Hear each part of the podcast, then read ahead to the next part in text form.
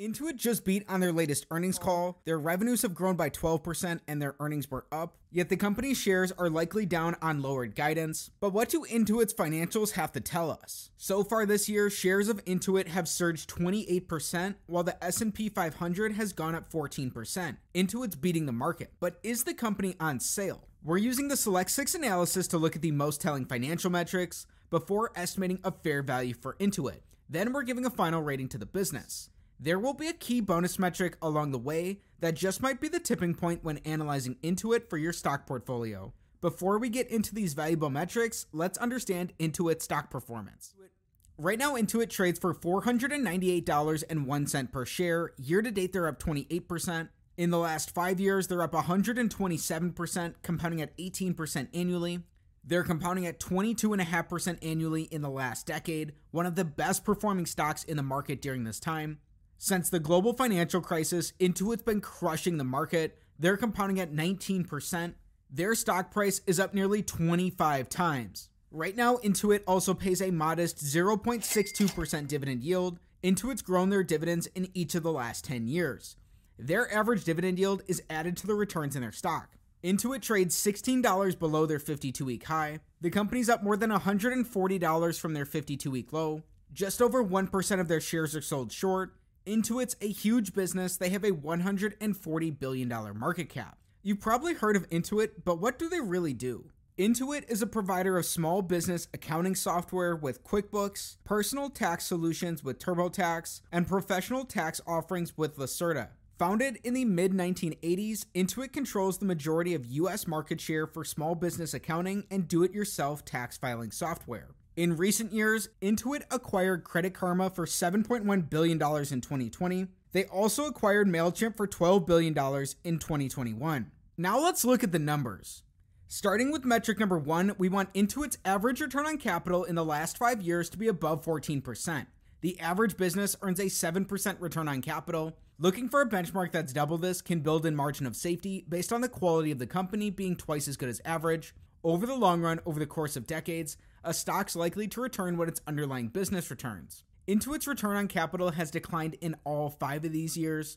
They were earning huge returns in 2018 and 2019. More recently, in their last fiscal year, they earned just 11%. That's still above average, but it's significantly down. Still, when these are averaged out, Intuit earns about 29% returns in a given year. These are still four times better than average, meaning this is a big check on metric number one. You still want to be mindful that their returns have been declining though. Metric number two, we want to see growth across the board for Intuit. We're looking for revenue, net income, and free cash flow growth. These all need to be up for metric number two to be a check. We'll also include their last 12 months worth of numbers, which don't display on this chart. In this time, Intuit's more than doubled their revenues. Part of that is on the back of some of their recent acquisitions. Their net incomes or their earnings have also grown by 68%. And leading their growth charge here, Intuit has more than doubled their free cash flows. Great to see free cash flows leading here, as it's ultimately the way businesses will be valued. We're using two different methods based on Intuit's free cash flow to estimate their fair value later in the video, so you'll want to stay till the end. All three of these are up. This is another check on metric number two. Metric number three, we're looking for earnings per share growth in the last five years. We learned Intuit's earnings or their net incomes have grown by 68%.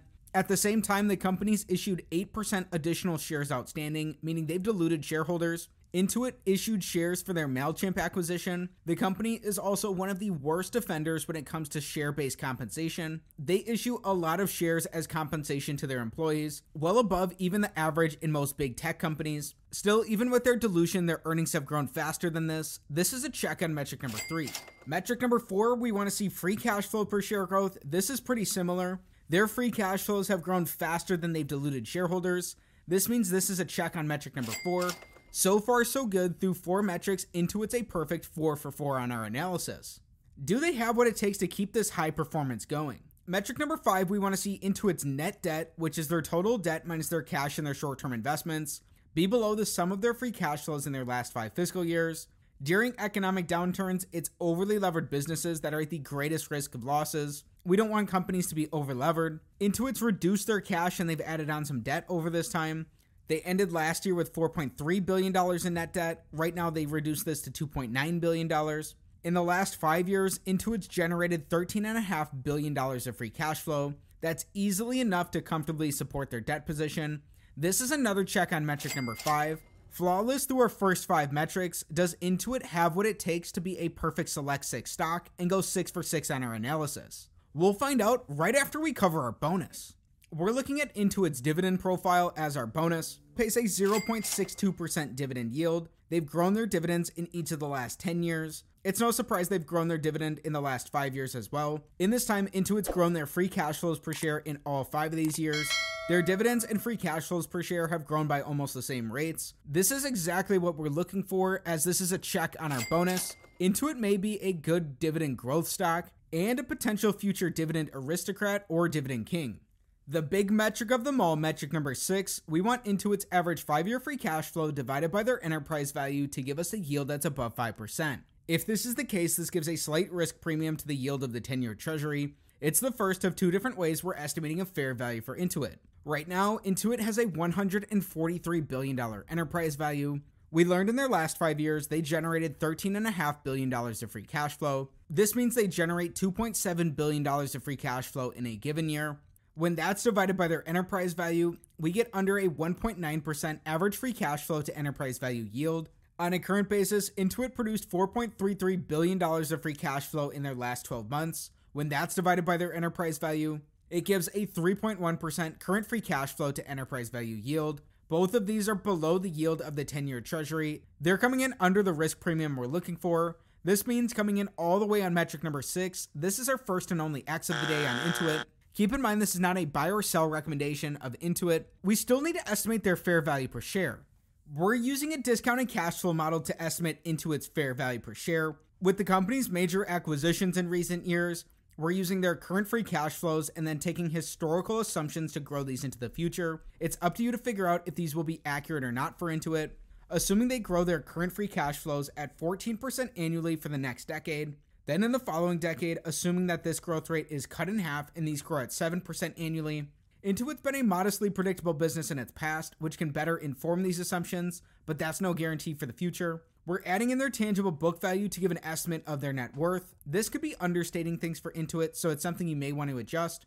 If we want a 15% rate of return, which is what Warren Buffett looks for from his investments, if today's valuation multiples are the same 20 years into the future, based on Intuit's free cash flows, an estimate of their fair value per share is around $230. That's down a whopping $270 from their current stock price. It's also more than $100 below their 52 week lows. Again, this terminal valuation takes Intuit's multiples into account. Right now, they're trading for 33 times free cash flow, and the company's at a 63 PE. Keep in mind, this analysis is not financial advice, it's not a buy or sell recommendation of any security. Consult with your financial advisor before making any investment decision. Let's figure out what Intuit's qualitative factors are. Looking at the factors supporting a long thesis, number one, Intuit's tax revenue should climb at a healthy rate as the company's solutions intersect with the assisted tax filing base. Number two, QuickBooks should continue to see revenue growth from Intuit's growing ecosystem capabilities. Number three, operating expenses should decrease as a percentage of revenue as the company recognizes synergies between links among once to separate offerings and benefits from scale. It wouldn't be fair if we didn't cover their negative factors as well. Looking at the factors supporting a short thesis, Number one, Intuit switching costs could erode as software providers also catering to small businesses enter the accounting space. They potentially offer compelling reasons for QuickBooks customers to change vendors. Number two, Intuit could receive pressure from the IRS to include once premium features in its free tax filing software, weakening premium software sales. Number three, some countries outside of the US automatically generate citizens' tax files. If the US adopted a similar program, Intuit's TurboTax business could face material headwinds. There you have it for a balanced perspective of some of their business factors. Now let's talk about our rating. Intuit, stock ticker INTU, performed very well on our analysis. The company has a lot of the financial metrics to be a wonderful business. However, its valuation may be stretched. Keep in mind this isn't financial advice. Again, this isn't financial advice. Right now, Intuit's free cash flow to enterprise value doesn't look attractive compared to the 10 year treasury. When we performed our discounted cash flow analysis, using those assumptions, if we want a 15% rate of return and with the same terminal multiples, an estimate of Intuit's fair value per share is around $230, down a lot from their current stock price. Intuit was last at those levels in March of 2020. Looking at all the factors of our analysis, Intuit looks like a modest candidate for further research. Thanks so much for watching. You might like this linked video next.